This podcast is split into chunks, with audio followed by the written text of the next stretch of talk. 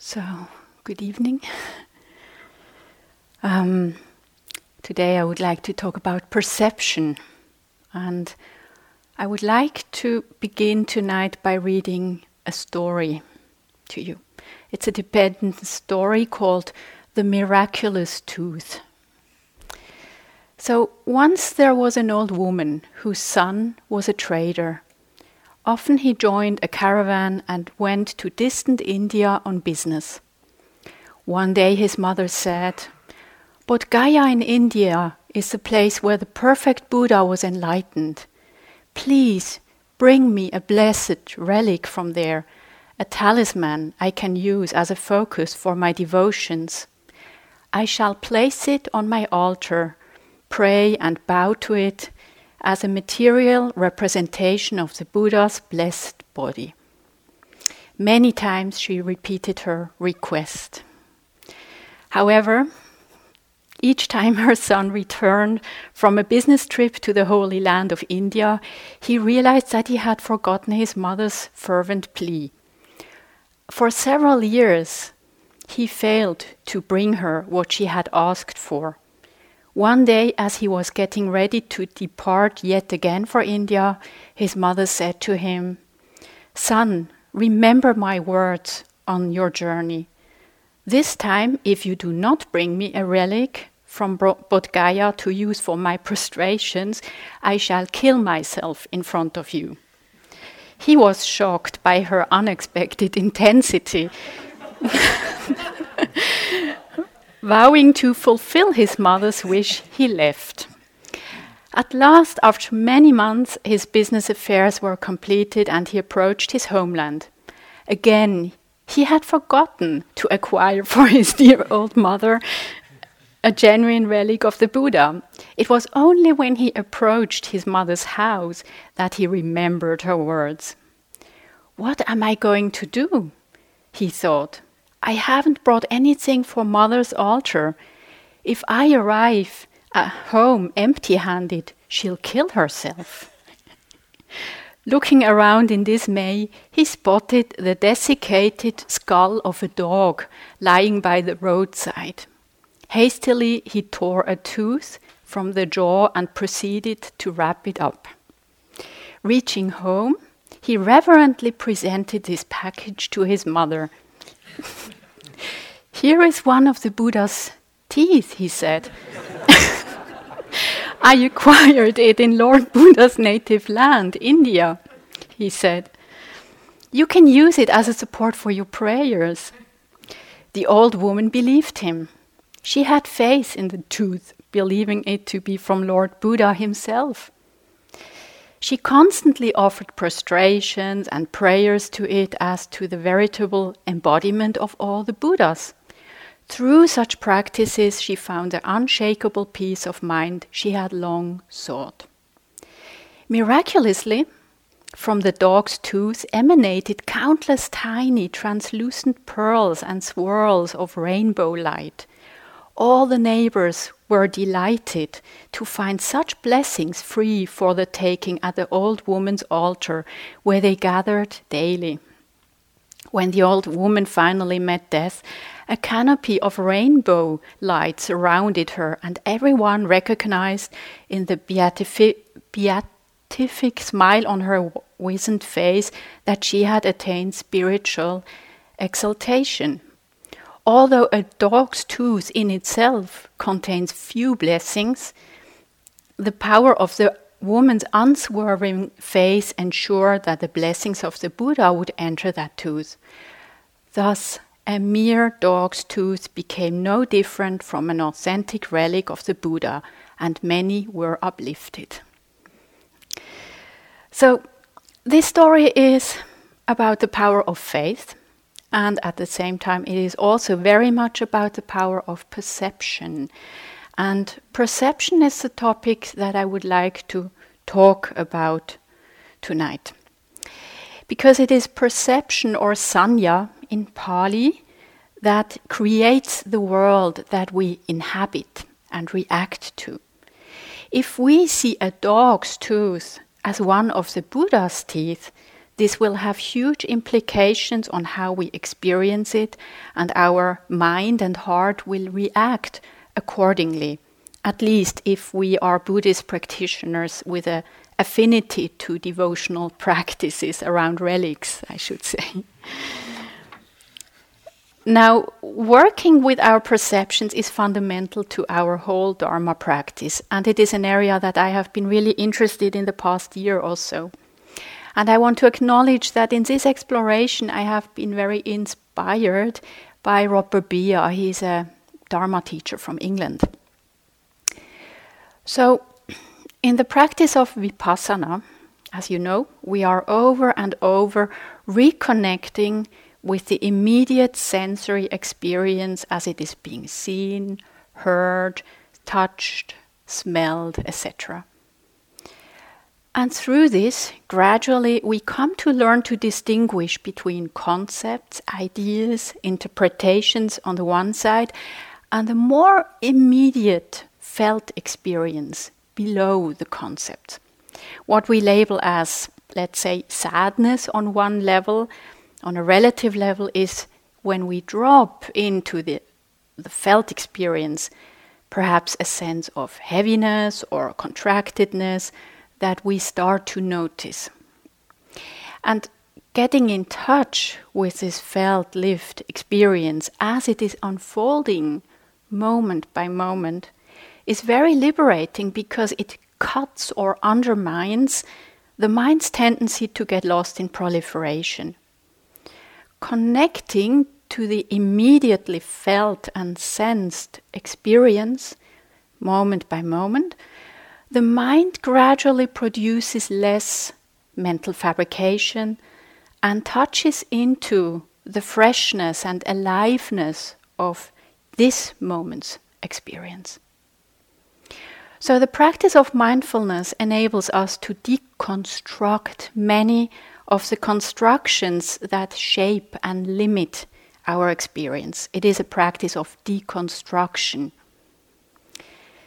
Rather than viewing the world through our layers of concepts and evaluations, fears and hopes, we start to sense the fleeting, ungraspable nature of each moment's experience and learn to relax into it. We learn how to see through our mental fabrications and not to believe everything they present us because we realize that they are nothing more than fabrications. And this is huge. This insight really brings much relief and inner freedom with respect to our experience.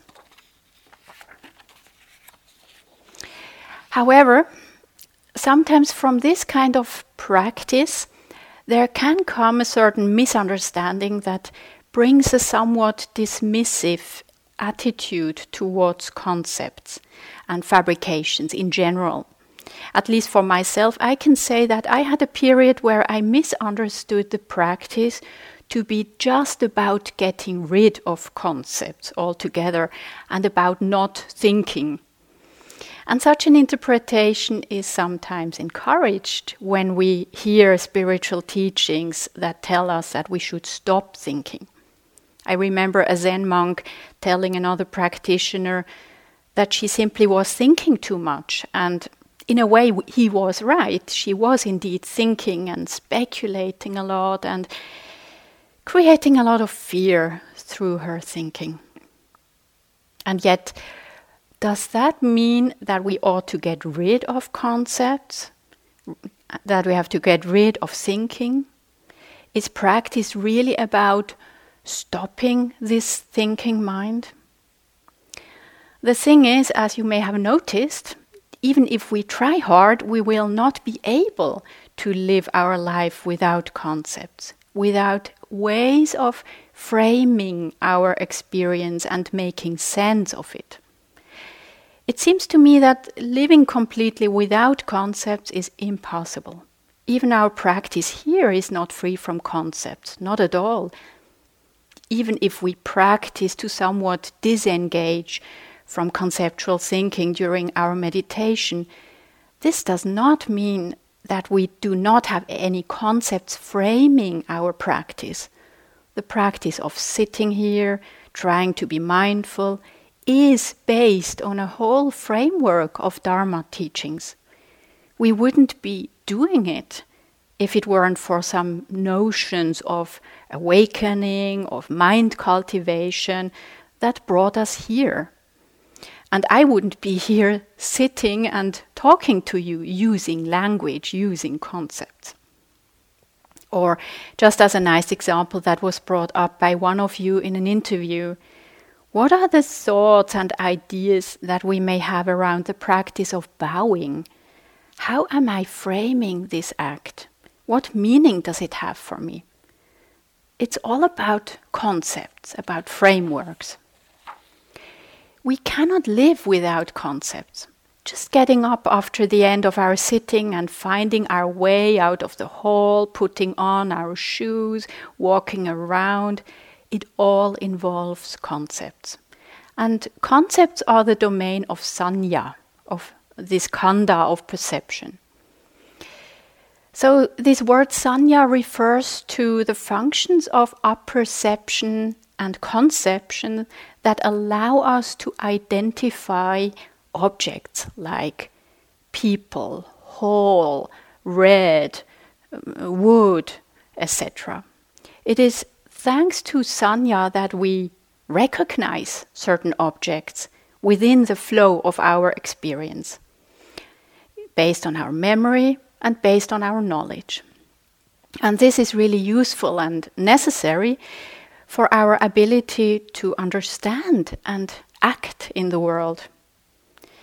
It is really not helpful to try to suppress this very natural function. Without sanya, we would experience just meaningless sense impressions, just changing blurs of colors and shapes, a world where there would be no identifiable meanings.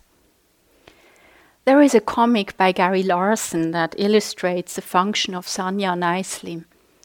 It depicts a few cows peacefully grazing on a meadow, and only one of the cows is saying, with an expression of consternation and even some dismay in its face, Hey, wait a minute, this is grass.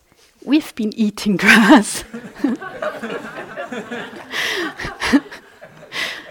this is Sanya at work, the cow recognizing that it is eating grass. However, there is a problem with Sanya that we address through our practice.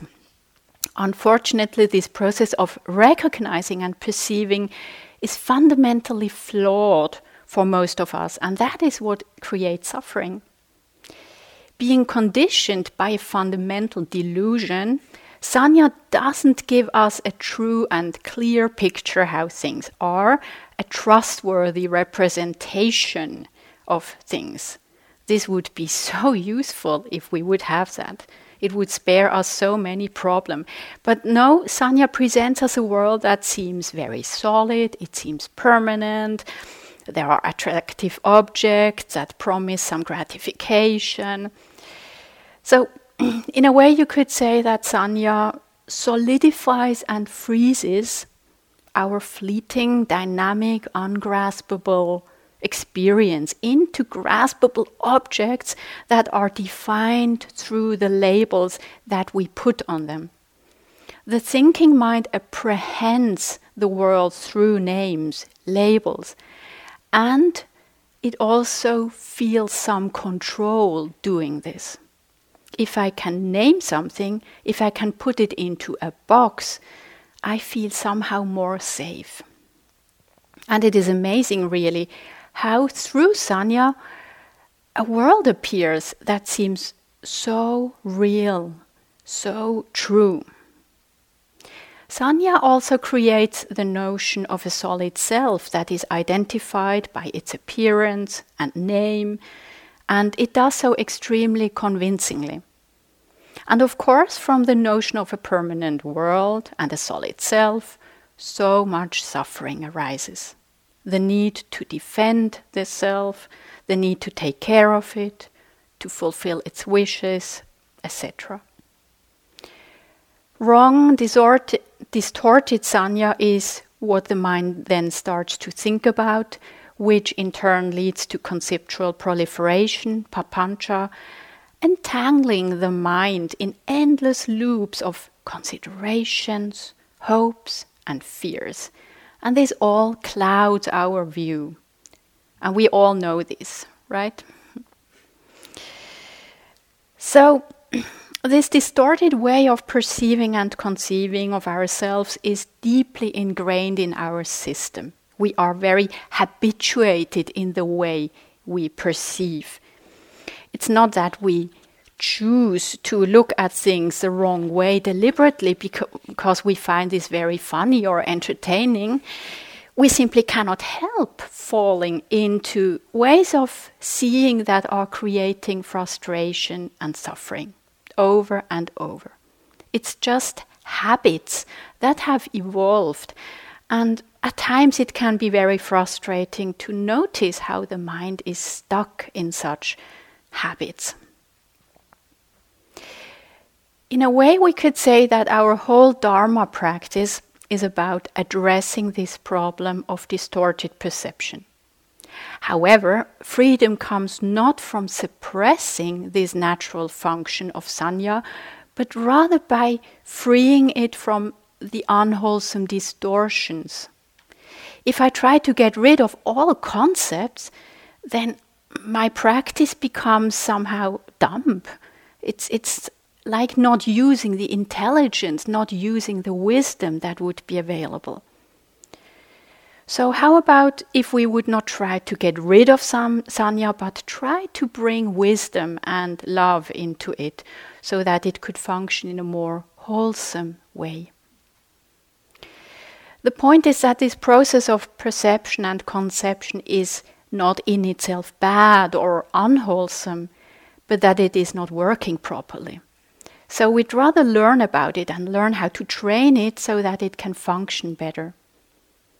Ajahn Chah says, to put the Buddha's teaching in a nutshell, the point is to transform our view. The Buddha Dharma is very radical, I find, because it addresses the very process by which perception shapes our whole experience of being alive. And the Dharma teaches us ways how we can develop more wholesome perceptions. It is through our practice that, first of all, we start to become aware of our perceptions and realize that they are indeed just perceptions. And then we can realize that perceptions can change, that, uh, that they are not set in stone. This is really important to understand that sanya can change. You probably all know from your own experience how changeable the perceptions can be, and this is actually one of the great benefits of being on retreat and developing continuous mindfulness that we really witness the changes in our experience moment by moment, but also over longer periods of time. So one day we wake up and we feel quite okay. The next day we beat ourselves up for some insignificant reason. In one sitting, there might be calm and peace, and in the next sitting, just restlessness. Also, the solidity of the experience can change. There can be times where things seem very solid and dense, and times where they seem much lighter and refined.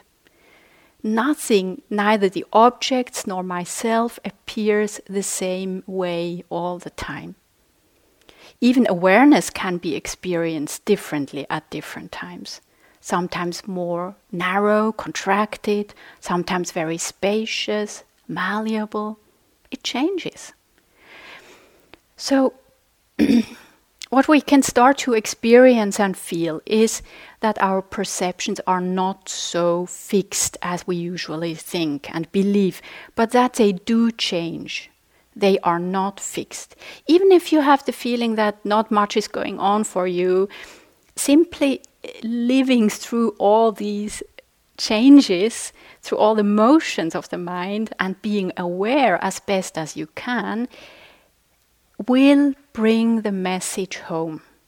Our subjective experience is pretty unstable. And a lot of learning is happening right there. So we have this, huh? Sanya can change. Now there is another big learning embedded in the experience of seeing perceptions change over time.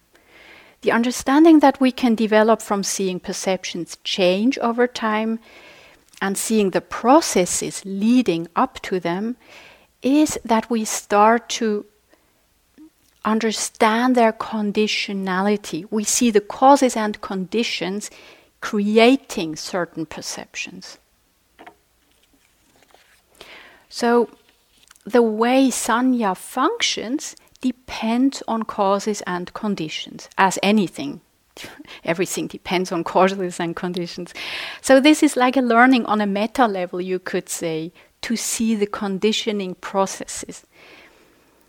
And as you probably have experienced for yourself many times, when there is desire in the mind, then an object will seem very beautiful and attractive to us. And it will seem gross or repellent when we see it through the lenses of aversion. The same object can seem so differently depending on the mental, on the mental factor that is present in that moment. Another example is that our perceptions can fade during meditation as the mind is becoming more collected and equanimous. Perhaps you have had the experience of some bodily pain fading away when the mind could simply be with it without resisting it. Or the experience of a decrease of the experience of the body. I'm not saying that this has to happen, but it can at times. So that objects can feel somehow lighter or less intense at some times, and more solid and more uh, dense at other times, has to do that the perception is depending on the mind state. To recognize this dependency between mind state and our perception is very important because it can bring about a shift in the way we relate to all our experiences. A shift towards an understanding of the conditionality, or we could also say the emptiness of all our perceptions. They are empty in the sense that they do not have an objective reality but they arise due to causes and conditions that lie within our own mind with its attitude, its mood, its conceptual frameworks, opinions, etc. Rob Burbea writes about this. We construct through our way of looking what we experience. This is a part of what needs eventually to be recognized and fully comprehended. Sooner or later, we come to realize that perhaps the most fundamental and most fundamentally important fact about any experience is that it depends on the way of looking. That is to say, it is empty, other than what we can perceive through different ways of looking. There is no objective reality existing independently, and there is no way of looking that reveals some objective reality. This is profound. My experience depends on how the mind is shaping and constructing the experience. And therefore, there is no way to say anything that is true in an absolute sense. Everything I perceive is shaped by the mental state, by my concepts, my ideas, all my conditioning through my biography, the cultural environment. And we've heard it this morning and yesterday evening. This happens not only on an individual level, but also on the level of society, of cultures. So, the way we look and perceive the world is a powerful creator of our subjective world that we then inhabit. This is a poem by Rilke. The hour is striking so close above me, so clear and sharp, that all my senses ring with it. I feel it now. There is a power in me to grasp and give shape to my world. I know that nothing has ever been real without my beholding it. All becoming has needed me. My looking ripens things, and they come toward me to meet and be met. To realize the conditionality of our perceptions might feel a little bit unsettling because it questions deep, often unquestioned assumptions about reality, about how things are. It shows us that our subjective experience is always co created by the mind, it is not independent and self existent. Now, as we already saw, Dharma practice aims at profoundly changing our views and helps us to get unstuck from unhelpful views that keep us trapped and to develop perceptions that are based in wisdom and compassion. And as you probably know, this is not a small thing because our perceptual process is so automatized that if we don't pay close attention, it kicks in immediately. Even a small event can be perceived and interpreted in a habitual way that creates so much unnecessary suffering. I once experienced this here, being on retreat, when I went upstairs to wait for my interview. And I waited and waited, and nothing happened. Gradually, I felt tension building up in my body, and the thought crossed my mind well, my teacher must have forgotten me, otherwise, she wouldn't have me wait for such a long time. And this thought brought up feelings of abandonment, of not feeling seen and appreciated, you know, the whole thing around my childhood story. So at some point, I did notice that I was the only one from my interview group, that there was no one else waiting there and a suspicion came to my mind was it actually my interview day? So I went to check, and indeed, it was the wrong day. I had simply misread the interview list and then perceived the whole situation in a way that was very much conditioned by my old patterns. So, through our practice, we can change the way we are looking and change the way the mind processes sense impressions. And we are able to change perceptions because they are conditioned, because they are not fixed. Even if it might seem at times that this feeling of unworthiness is built into my system, gradually, gradually it can and it does change through Dharma practice. Hearing the Dharma, contemplating it, applying it to our own mind, over time imbues this whole process with more kindness and wisdom and gradually changes the way we perceive ourselves and the world. And over time, our habits of perception slowly get weaker, and we learn to develop perceptions that lead to less craving, less clinging, and ultimately less suffering. That is what the Buddha taught that we can change our perception and thereby release the mind from craving and clinging. Just this week, I had a conversation with Andrea, and she pointed out to me that in the Pali Canon, the expression of the three characteristics, you know, impermanence, unsatisfactoriness, and uncontrollability, uh, the tilakkhana, this expression or this word doesn't appear in the Pali Canon at all. However, in the suttas, the words anicca, dukkha, and anatta are mentioned, usually compounded with the word perception, sanya. So the texts speak of the perception of impermanence, the perception of unsatisfactoriness, the perception of uncontrollability. So, what does that mean for us for our practice?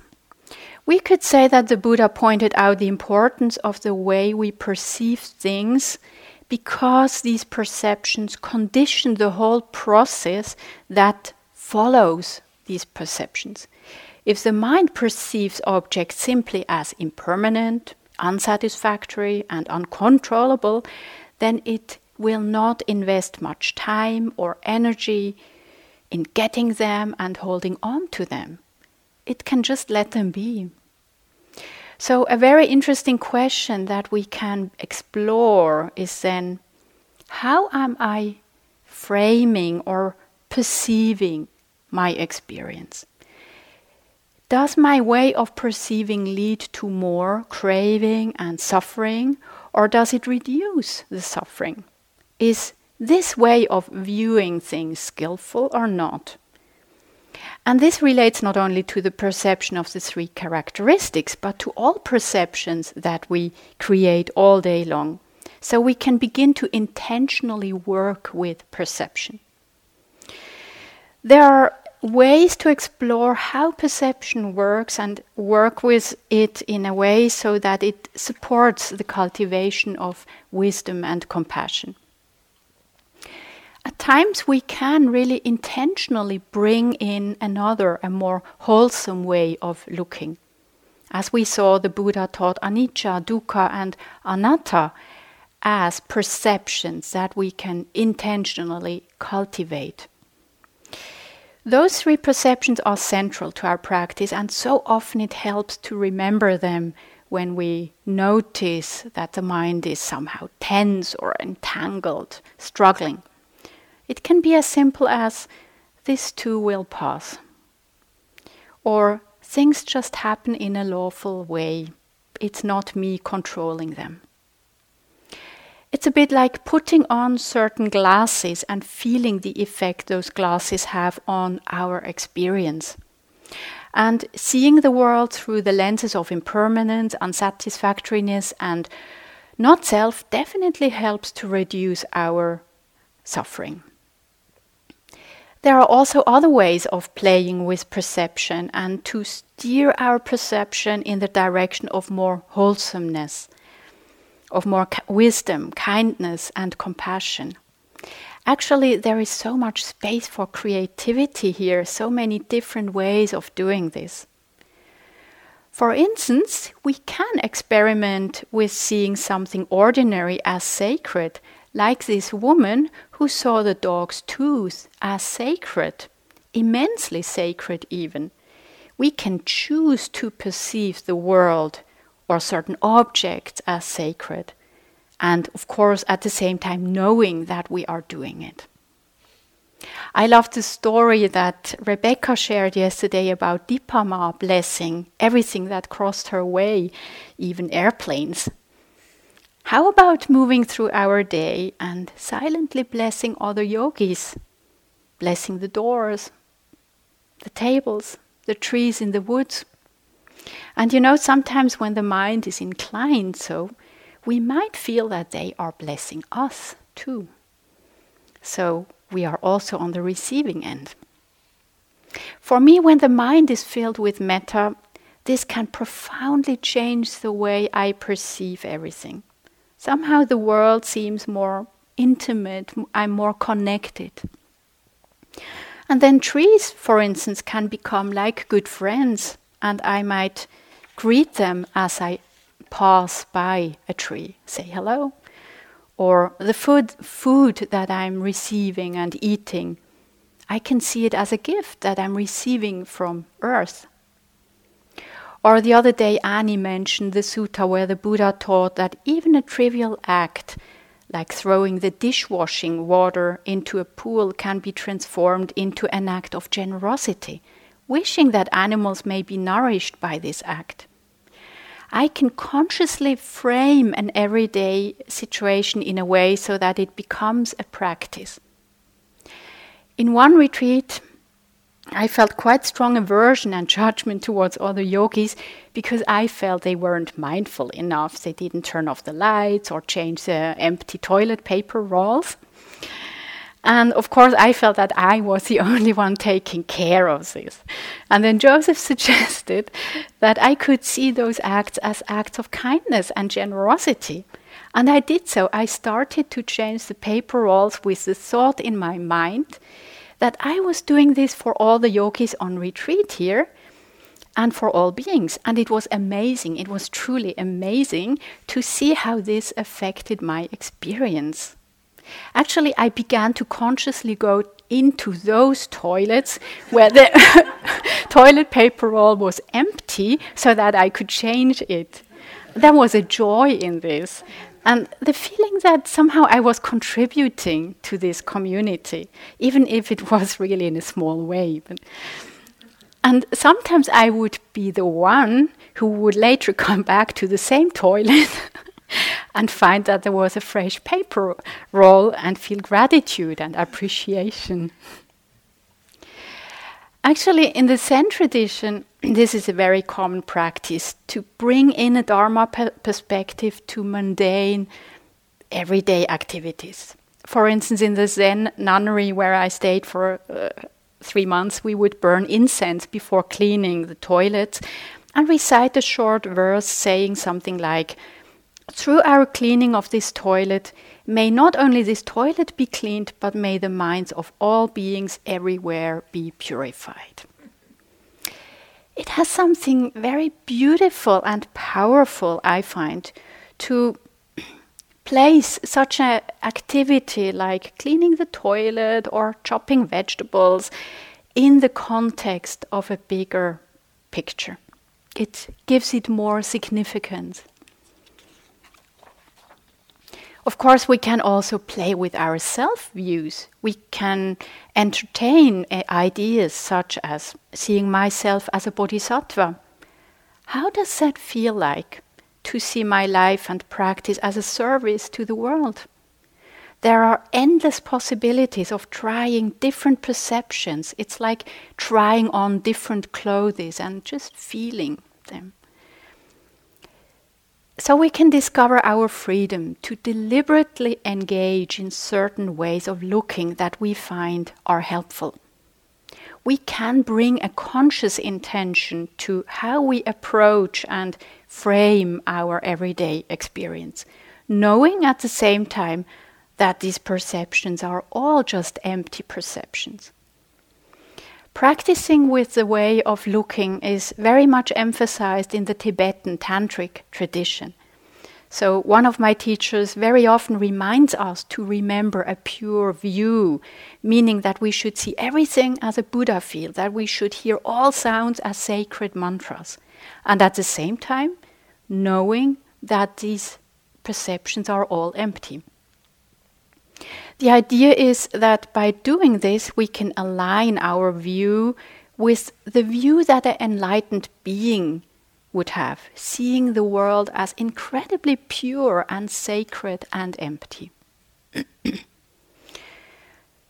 Ultimately, beauty, sacredness, loveliness, all these qualities are not in the objects, but in the mind beholding them. It is the mind and the way the mind relates to the objects that creates the world that we live in.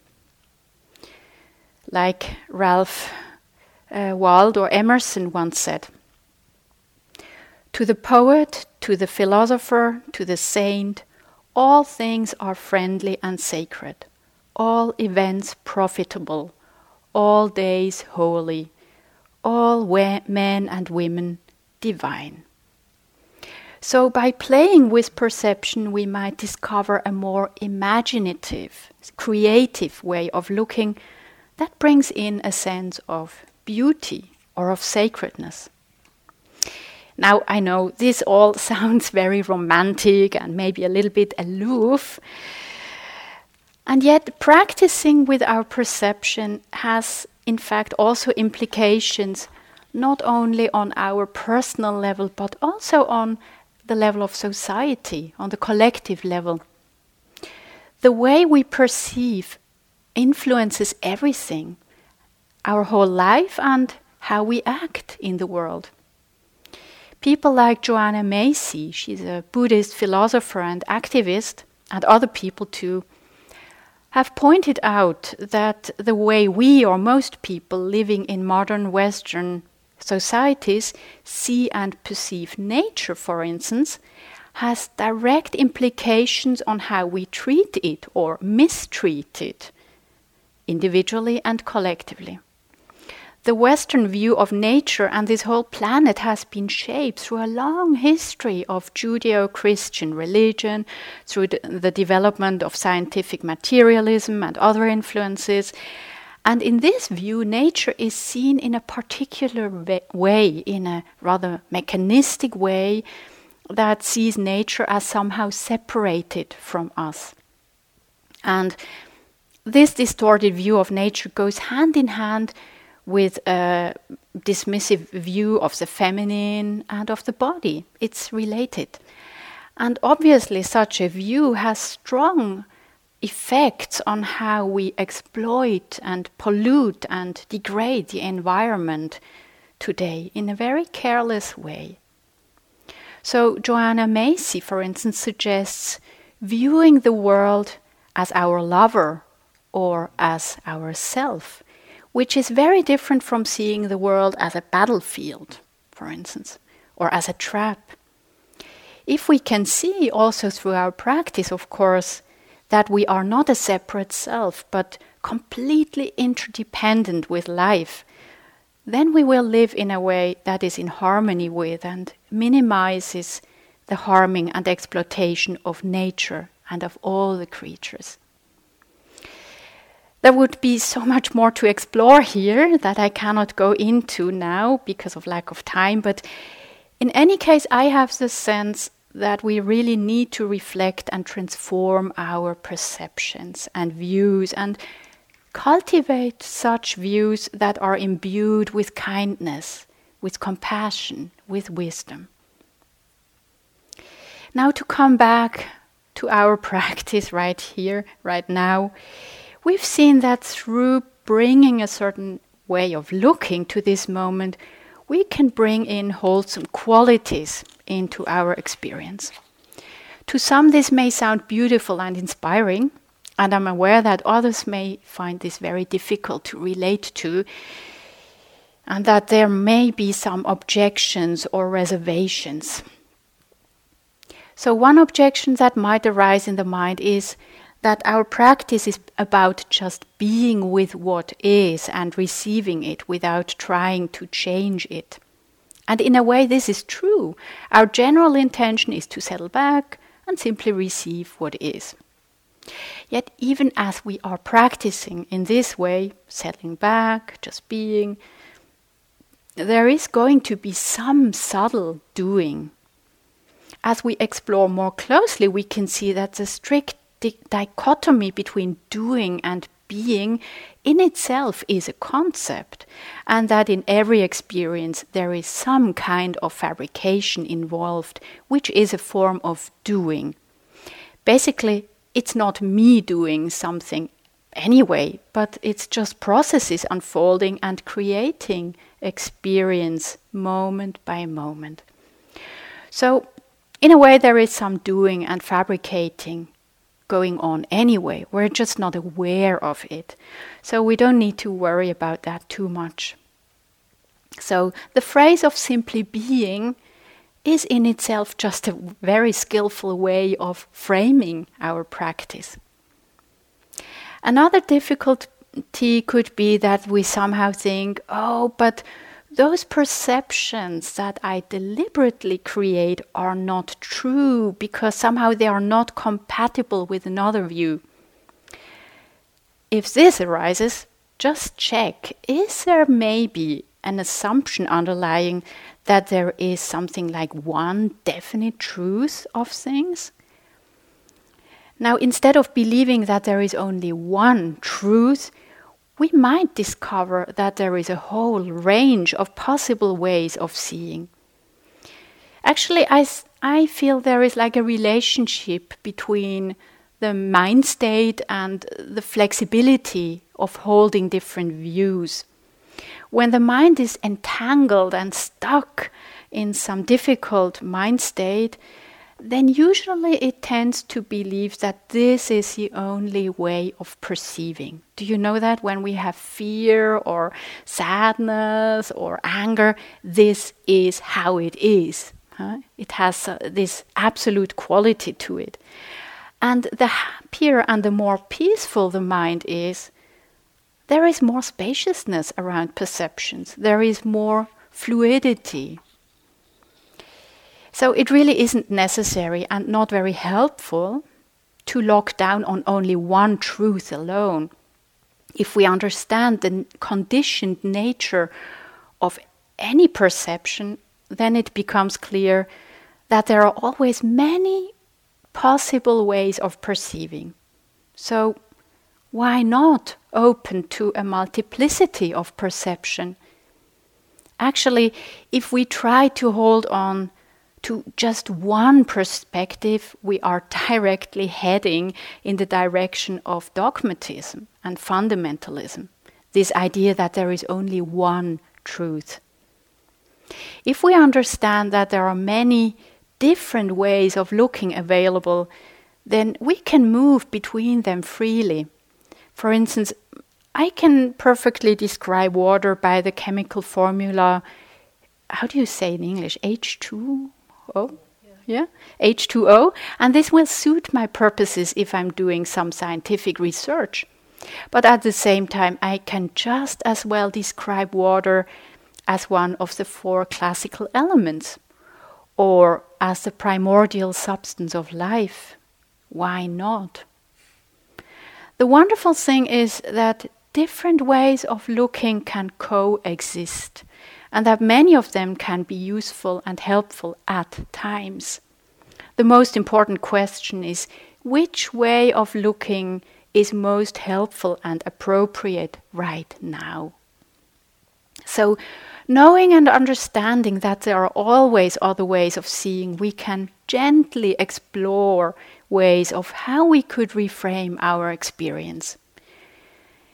When I feel suffering and pain, so one way that I'm using, and it's just one out of many possible ways, is to see the experience of suffering as a chance to heal uh, a, a wound, as a chance of somehow redeeming something.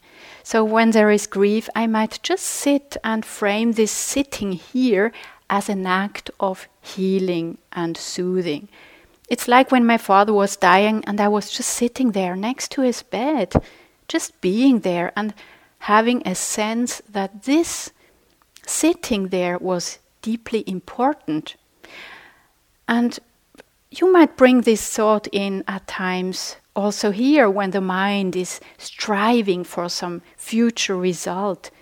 This view that meeting each moment with kindness and awareness in itself is an act of redemption. That being aware of this moment right now is so profound and important in itself, not because we are hoping to get something out of it for the future.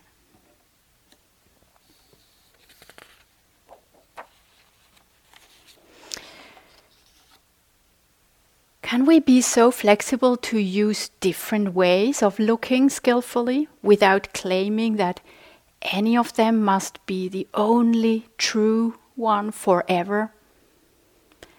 A very playful and free stance is possible if we understand that in the end all ways of looking are empty and not ultimately true.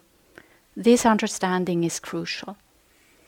The more we truly understand the conditionality and emptiness of all views and all ways of perceiving, the mind is released from the clinging to certain views and ways of looking. As it says in the metta chant, by not holding to fixed views. Huh? True freedom is not to be found in any specific perception at all, not in any specific way of looking, but in the ability to see all perceptions as dependently arisen and therefore empty. And seeing this, understanding this, the mind can let go of clinging. So this is from Dzongsar Khyentse Rinpoche. Really, please think, from now on, think that Dharma practice is an art to change perception. And once you change the perception really, then you are released from all this paranoia, and that's enlightenment. So let's sit in silence.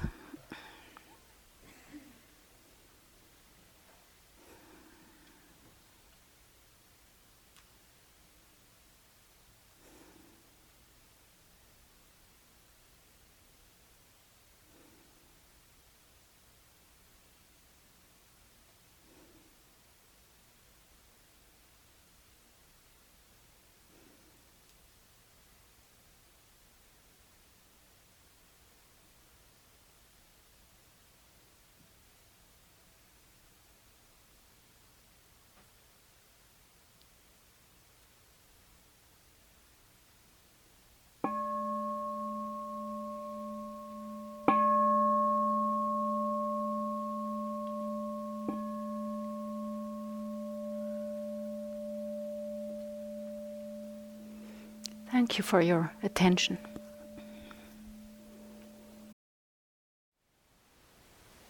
Thank you for listening. To learn how you can support the teachers and Dharma Seed, please visit dharmaseed.org slash donate.